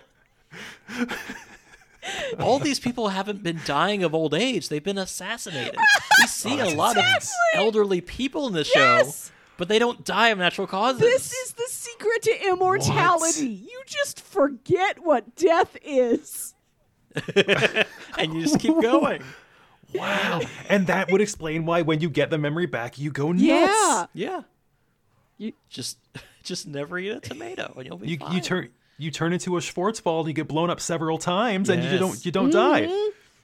Yeah. Schwarzwald knows that they're all immortal, but won't tell anyone. he's he's gonna keep all that death to himself. Uh-uh. Oh, I'm liking this a lot. Yeah. This is my new headcanon. They're all they're all weird immortals. because you're right, he do, he does look 40 years old. Like he doesn't look any older than mm. that. If, other, if maybe 45, but then he would be 5 years old. And that couldn't have been the case. What dark secrets does he have from being five years old? Stole a Norman's juice 2000 box. years old. Norman's the oldest citizen. He's just relegated to soup duty for the remainder of eternity. Norman Norman still has his memories, but only remembers soup. so that's all he knows. I this is episode 18 and it starts with Roger Yes. Smith saying narrating to the audience I'm Roger Smith. I'm a negotiator in Paradigm City. A- Again, again he says this. He wants to make sure you don't forget. Who knows if this event will happen again? He must remind you every couple episodes what the deal is with him. I'm Roger Smith, and I hate my robot maid. That's really it. That reminds me of the "I'm not Daredevil" T-shirts. That's that's what he wears. I'm Roger Smith. I hate my robot maid. Yeah. if Lost returned to uh. Robot Maid, I am Robot made. Which is I am Soup Dad. that is kind of the plot of this episode. It starts out like regular. Dorothy plays piano, Roger yells, and he says, It's all right for someone to sleep past noon every once in a while. That's what it means to be a free human being. We cut to a shot of the piano being tied up with ropes. Yes! Like, mm-hmm. Not like haphazardly. Like I don't know. Ropes should fix this. Like just tied up in different ways. Yeah. And this is it's discovered by Dorothy, who, as expressionless as she is, has a look at this point of I know I'll get him for this, but I don't know how yet. Yeah. It's my revenge. we cut to Roger driving up to a big ornate building. Uh, his his client today, he says, like over uh, inner monologue, ma- the legal counsel for Yoshifura Yak- Yakamoto Industries, which is the company that built the domes. And it's very weird because you see three incredibly stereotyped Asian men kind of Yeah. say hi and like in like a like accents like and broken english like be like follow us follow us like you are roger smith roger smith like it's it's weird to see this in an anime yes. Actually, yeah. like it feels out of place over in in western animation unfortunately very prevalent unfortunately but Is hmm, I wonder is this like because season 2 was made primarily for western audiences? Like this was Oh. the studio being like, "Hey, this is what dumb Americans view us as." I hope it's them making fun of themselves like that's the best case scenario i think but yeah regardless i i, I didn't like this Yeah. Yeah, un- uncomfy. Very, Yeah. very puzzling, but thankfully these characters exist to just move Roger along to a separate part of the story, and then they go away. yeah. yeah yeah It's mercifully brief. Yeah. Uh, yeah, they they lead Roger down this long hallway, and he's and he's like, "I guess I'll follow you. I don't fully understand you, but you must be my client." That's what he does. I don't get it, but okay. As long as you give him that And then thirty get- dollars and eighty five cents, he's your man. He'll follow you anywhere. Yeah, I got you. Uh, so at at the end of this hallway, like it, we follow him down, and the hallway gets darker, and then we hear Roger's inner monologue say, "And that was the last anyone heard from me." what a way to start the episode! like ever again. yeah. Yeah, And so we go back. headed back. Yeah. Yeah, go ahead. We go back to his manor, and um, uh, d- Dastun, Officer Dawson, has come to break the news that Roger was kidnapped, and he holds up Roger's tie as proof. I guess these kidnappers sent his tie to the police. We don't want anything to happen this time. Mm-hmm. We just don't care about the man. But yeah, Roger and Dorothy were just kind of like, oh, not Roger. Norman and Dorothy were just kind of under the assumption like he's just late for dinner. Right. He always is. He's just Mm-hmm. rude today and didn't call. That's all it is. If the fact that he's missing a tie is genuine proof that he's not coming home tonight, then he really is just really kind of like a goblin of a Yeah. man, huh? He just goes out and detectives and negotiates till the morning. Right. And like he seems suave. He seems like he should be a lady killer, but we have no real evidence of this. It doesn't seem like he ever would sleep at another lady, uh, some lady's apartment for the night. He's tieless. It can't be because a sexy lady ripped it off him. It must have been a criminal who did that. Also, does he have one of a kind ties? They're very distinct ties. It's black with just one long white stripe down the middle, so that when he ties it, it's like a vertical stripe and then a little horizontal stripe on on the on the knot. He, I do. That's fair. It's a tie no normal person would wear. I like it a lot. I think if we've I think if we learned anything from this episode is that he has a hundred of everything. So he, he there's probably a hundred of that wonderful tie uh, in his in his closet. Things we know about Roger Smith. He likes the color black. He likes coffee black. He likes tie. Hair black, shirt black, coat black, car black. Tie Mega tie Black. allowed one white stripe for contrast. Little did we know that Big O was actually like bright pink at some point. it's like, no, this doesn't match my style. You you have to change first. you have to match at this party. So uh, we cut back to uh, Roger waking up, and he's on this like metal crucifix kind of deal. Like he's like he's like he's like strung up in like a T pose. Yeah. And uh, he wakes up to his own face Yeah. uh, and we there's like a little like bust of of uh, Roger with a head that looks just like his, like reacting in time with him, mimicking him perfectly. Now, it's around this point that I made a realization about this episode, or maybe just all of Beck's episodes. If Roger Smith and Big O as a whole is Batman, then the Beck episodes, and especially this episode, is Adam West Batman. Yeah. Yes, This yeah. is true. yep, definitely. Very good. Like he wakes up, t- like strung up. Well, not strung up. He wakes up like attached to this thing, uh, and on what looks like a game show set.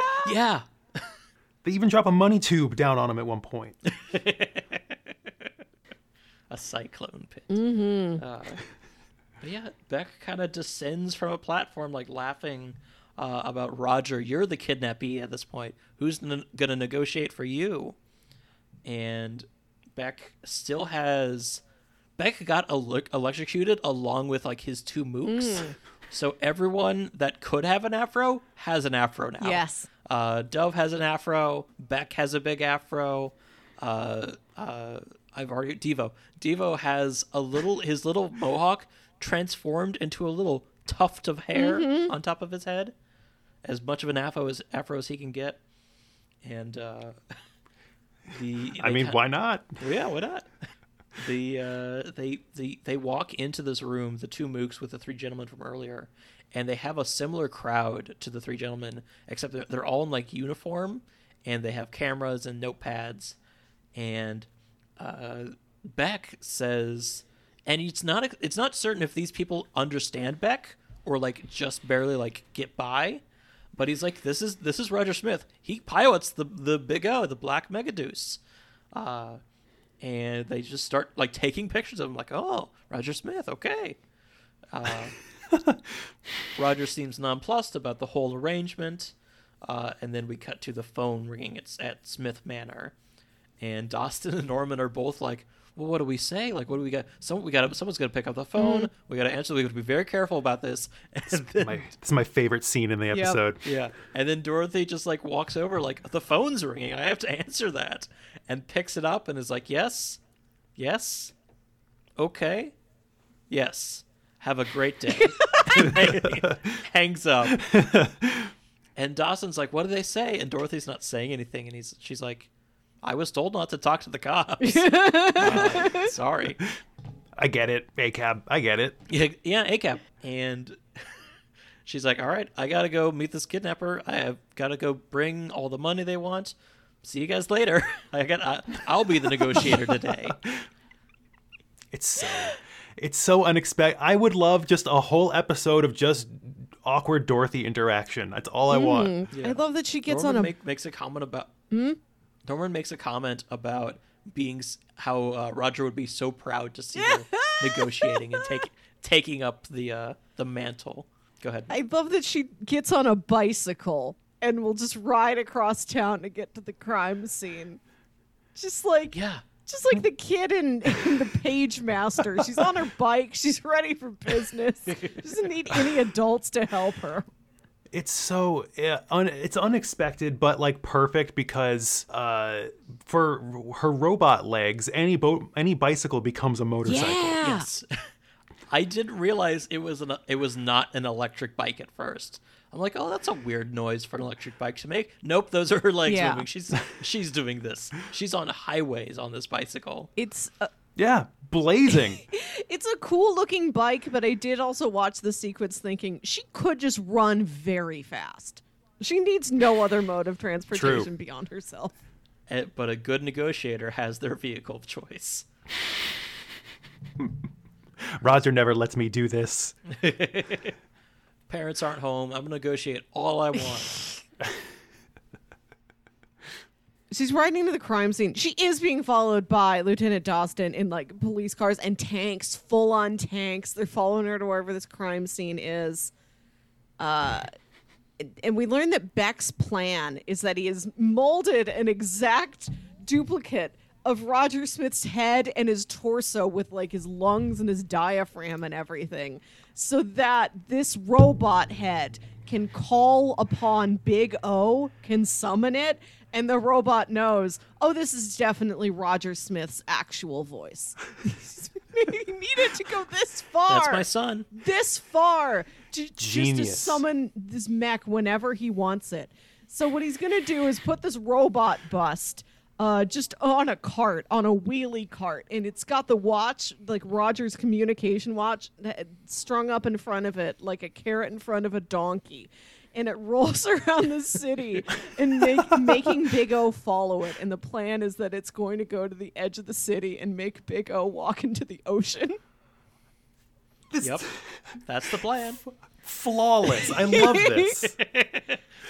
It's it's such a good plan. Beck mentions that he sculpted the face that that would make up the robot's face, and I'm like, Beck, that's so good. You're so talented.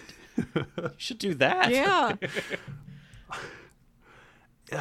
It i mean obviously it does i mean obviously he does not succeed but like the it's such a i mean as far as like mecha anime goes like this might be the smartest like foil the good guys mm-hmm. plan i've seen Yeah, definitely the most inventive I've seen. Uh, just just trick the big robot like a big puppy and it'll follow it into the ocean and you don't even gotta worry about it no more Exactly. Uh, except it doesn't. It doesn't get tricked. It gets tricked all the way up until it's one step away from being in the ocean. It has like one foot dangling over the edge, ready to step in, and it freezes in place. Uh, and Roger says, like, see, even Big O is not dumb enough to follow this dumb robot. this copycat. uh, at this point, Dorothy arrives on the scene, and we cut to her like she's holding her bike in the air, and the two mooks are like stuck in the spokes, like like like held up by their necks, like ah. and she just tosses the bike in them aside. Uh, Dorothy is, is the the the herbo of this of this show. She's so beefy. the what i'm sorry Uh, a, a, a, a himbo for her. Oh, I see. Yeah. Turbo Herbo. Bimbo's That's not good. Yeah. yeah. Somewhere somewhere in the Herbo Thembo, it was decided that uh Bembo isn't while it was the root of the word is not a good word to to say. So we do Herbo instead. Oh, okay. Yeah. Uh, I don't remember where I heard that, but that's that's what I follow. um, but yeah, Beck is like, "Is this your lover?" And Roger's like, "That's preposterous." And Roger's like, or Dor- Dorothy says, "Why, Roger? It's preposterous. You can be so cruel. Yeah. A man has kidnapped my employer, the man that I love." Roger's losing it at this point. It's Yeah. like, shut up. Please shut up. Yeah, he he is going full crazy, and Dorothy's like, "I was kidding. I was trying to lighten the mood." In, in her very dry, dry humor. I, I love this. Dorothy uh. is the best. She's so small. I love whenever she picks up something heavy. She's so fast. she, she doesn't love Roger, but like wants the acknowledgement that she is theoretically lovable by him. Yes, mm-hmm. yeah. She wants to be acknowledged by him. Yes. Pay attention to me. I don't just like dust things and play a piano and make a light come out of my head. Unless this little like outburst here is like revenge for the piano. Yeah. Yeah. I'm, gonna, I'm gonna embarrass you in front of your we- greatest foe. I'll save your life. I'll make you sweat a little first. Yeah, yeah, I'm into that. Um, but yeah, uh, Dorothy hands back like, "Here's the ransom," and it's just a briefcase full of the O watches that Roger Smith has.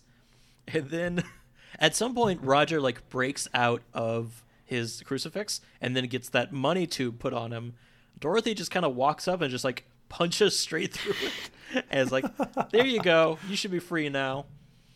Beck goes to oh, what happens? Beck turns on another Yes! big giant magnet that picks up Dorothy and all the watches, uh, and he activated activated it with his like little remote control, and Dorothy starts to fly up, and Beck talks about stealing Dorothy's CD, but there it opens up and there's like a little like parents lock on it Yeah. on the CD, so you can't grab it.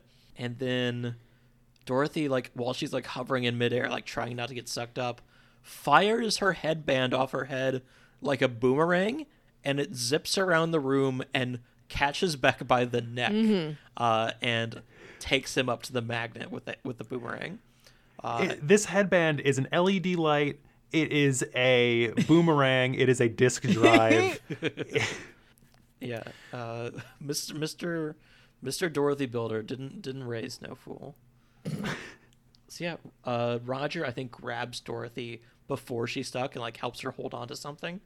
And Beck goes to turn off the magnet. He's like, "I'll just turn off the magnet," but the remote control gets stuck to the magnet Yeah. itself with the buttons facing up. But yeah, and while Beck is like yelling at them, Do- Roger and Dorothy talk uh, and go back and forth and uh, I think this is the part where where Dove and Devo. I'm gonna keep remembering. Or- he's just T. He's just T-Bone in my head. T-bone or D-bone. D-Bone. They're they D-Bone. Dove and D-Bone kind of start driving these like Power Rangers, Yeah. like Zord vehicles. Yeah. One of them turns. It becomes it becomes like no, oh, no. I, one of them turns into legs. I just want to talk about the legs. Like they're slowly going to form a Voltron, but they start with legs. So it's just legs. I love disembodied legs. It's like the dad from Onward. the but a legs big, are just big going on wheels. Like they they painstakingly animate the like this stressful navigation of each individual piece to build this like mass-produced mech. Mm. Yeah. Like this isn't a Megadeus like which were like mysteriously found yada yada. Uh, Like this is like oh we're gonna make new yes. ones because we have foreign investors or something. And like you mentioned, uh, the legs are first, and they're just rolling down the street, knocking cars over, and then the lower torso comes skates in and like has to grab handlebars above the butt of the legs and has to pull itself up. That makes more sense than it that also having rockets and landing in place like it's a Megazord. uh, but that is exactly what the head does. The head kind of flies in like a jet. Beck's piloting it, and it locks in place. And then it has a name. Oh yeah, it's it's called the R- the uh, Beck the Great RX three.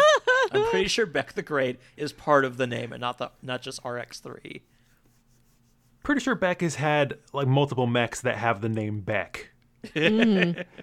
It's a pattern. It's a it's it's his cat calling phrase.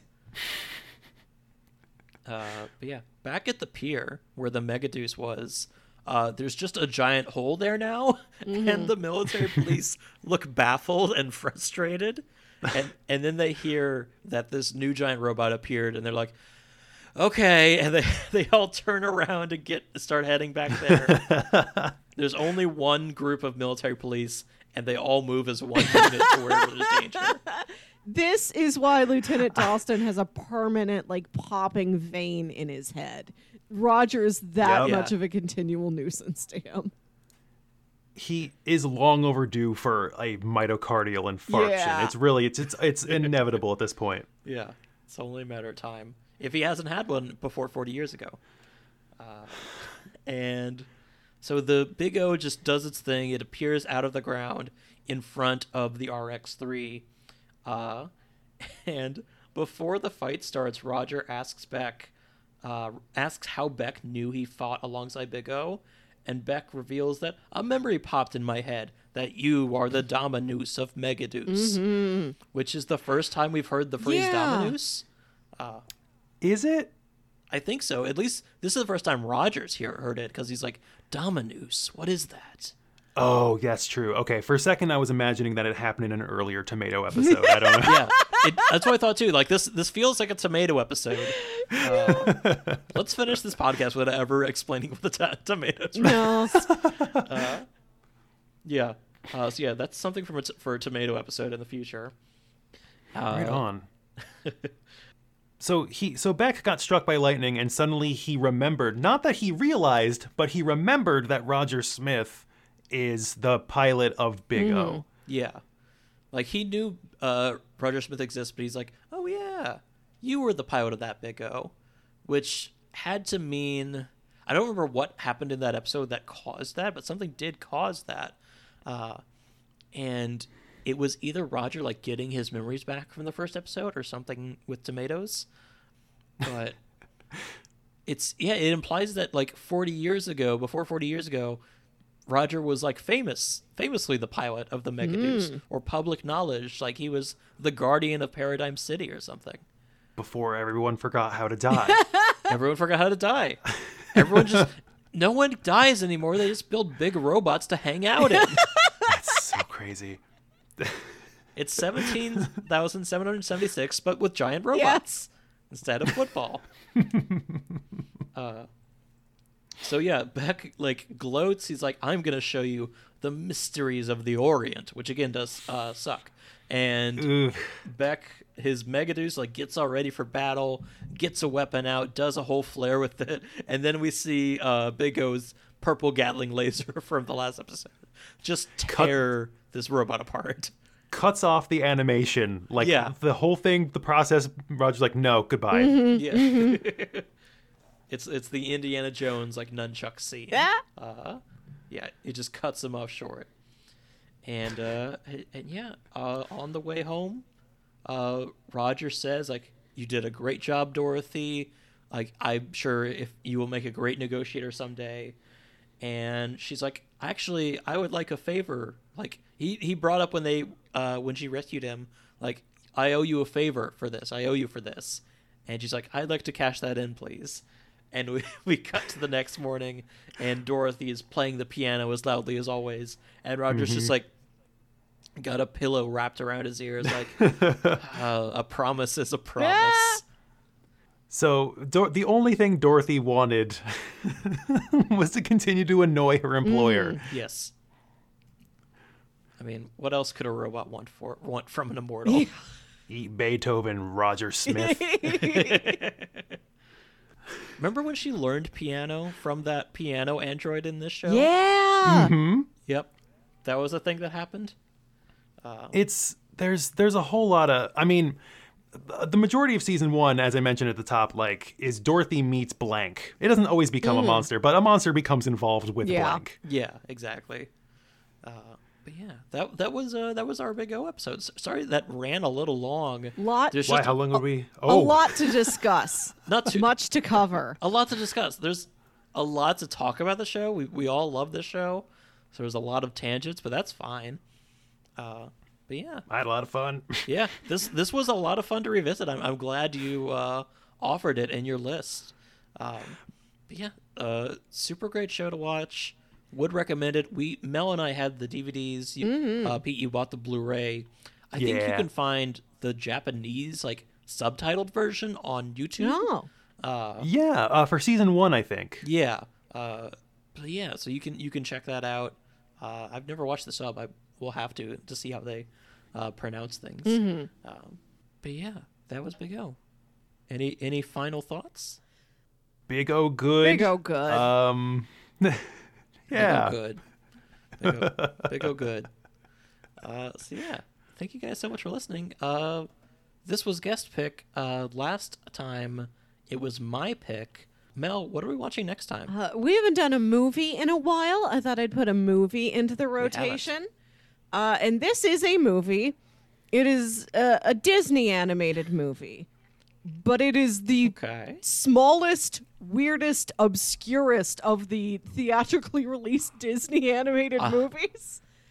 I need I'm so Oh, excited. I think. I need to make sure that people are aware of this film, and maybe they vaguely remember the premise, but I need to make sure that they know how weird it is.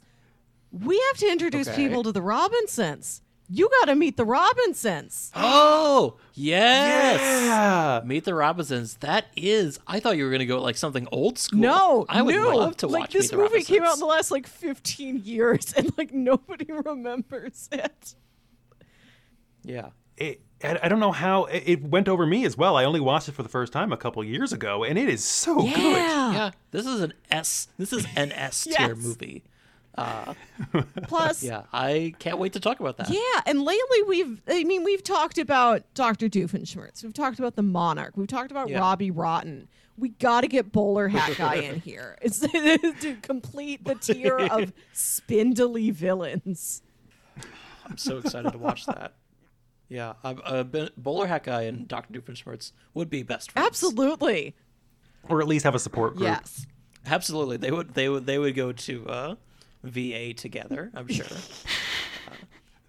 Uh, but yeah, that's wonderful. Uh, so yeah, tune in for that next time, guys. Um, if you guys would like to inquire about uh, being a guest on the show, like Pete did, you can reach out to us on email, SaturdayMOPod at gmail.com. You can talk to us on Twitter at SaturdayMOPod.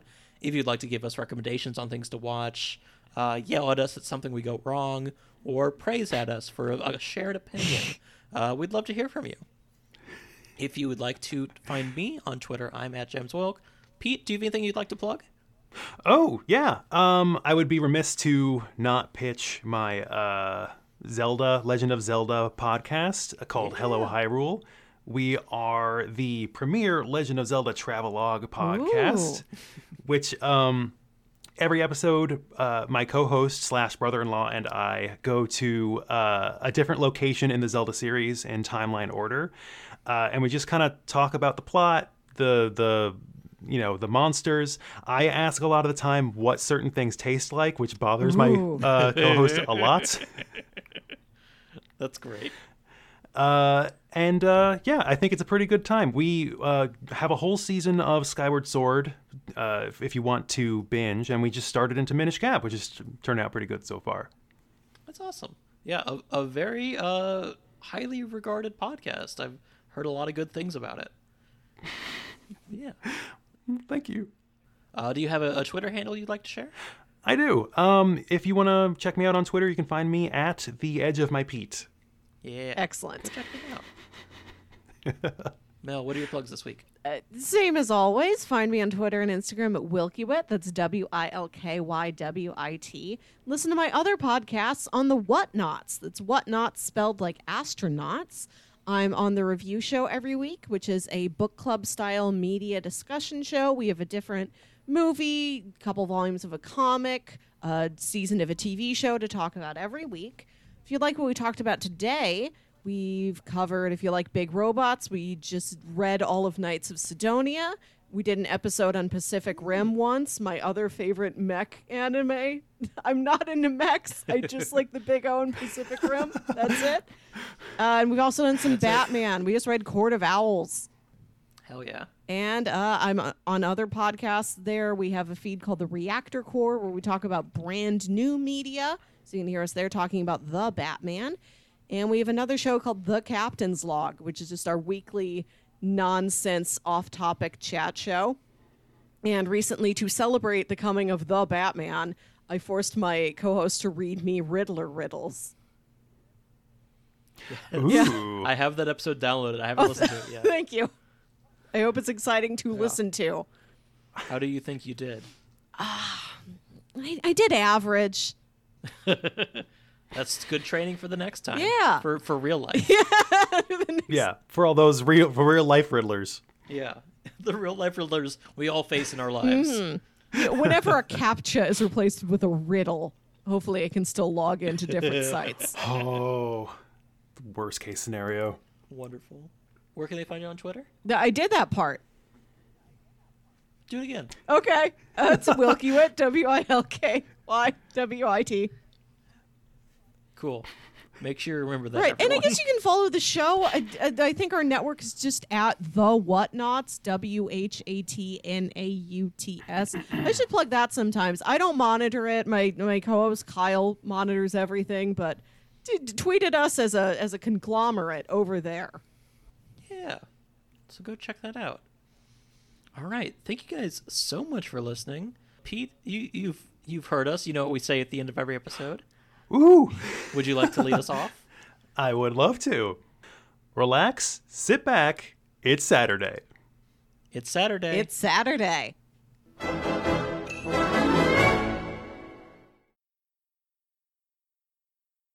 Hey, guess what? It worked! We're just too cool, right, boss? now then, let's go and sink that black megadeus. I won't let you. Huh? Big O. Showtime!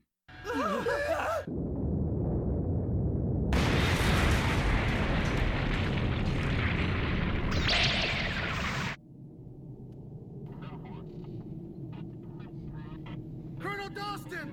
A Megadeus just appeared in the West 8th Street Dome! What? Ugh. everyone head back!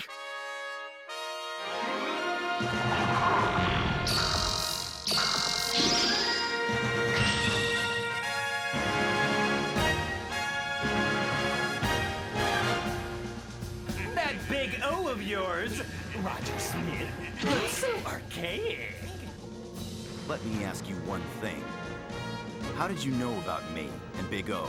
That I send the call and fight alongside him? A memory I had. A memory? A memory just popped into my head all of a sudden, just out of the blue. I don't know where it came from. That? You are the Dominus of the Black Mega Megadeus. Dominus. Relax. All of my memories having to do with you are about to disappear right this instant.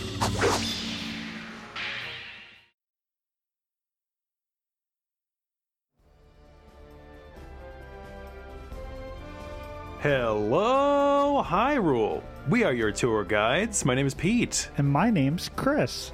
And this is Hello Hyrule, the premier Legend of Zelda travelogue podcast. Every episode of Hello Hyrule, we tour a new location from the Legend of Zelda series of games. In timeline order. We take in the sights, the sounds, the plot, and the, uh, I guess you can call it food. And every episode, we ask the hard hitting questions, such as What does Deku Baba taste like? Where did the magma go?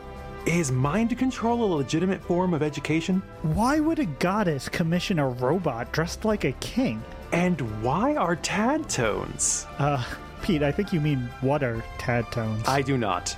Oh, anyways, hop on board, join us here at Hello Hyrule, and. Uh, oh, wait, no, Pete, no, please. Excuse me, podcast. Ugh.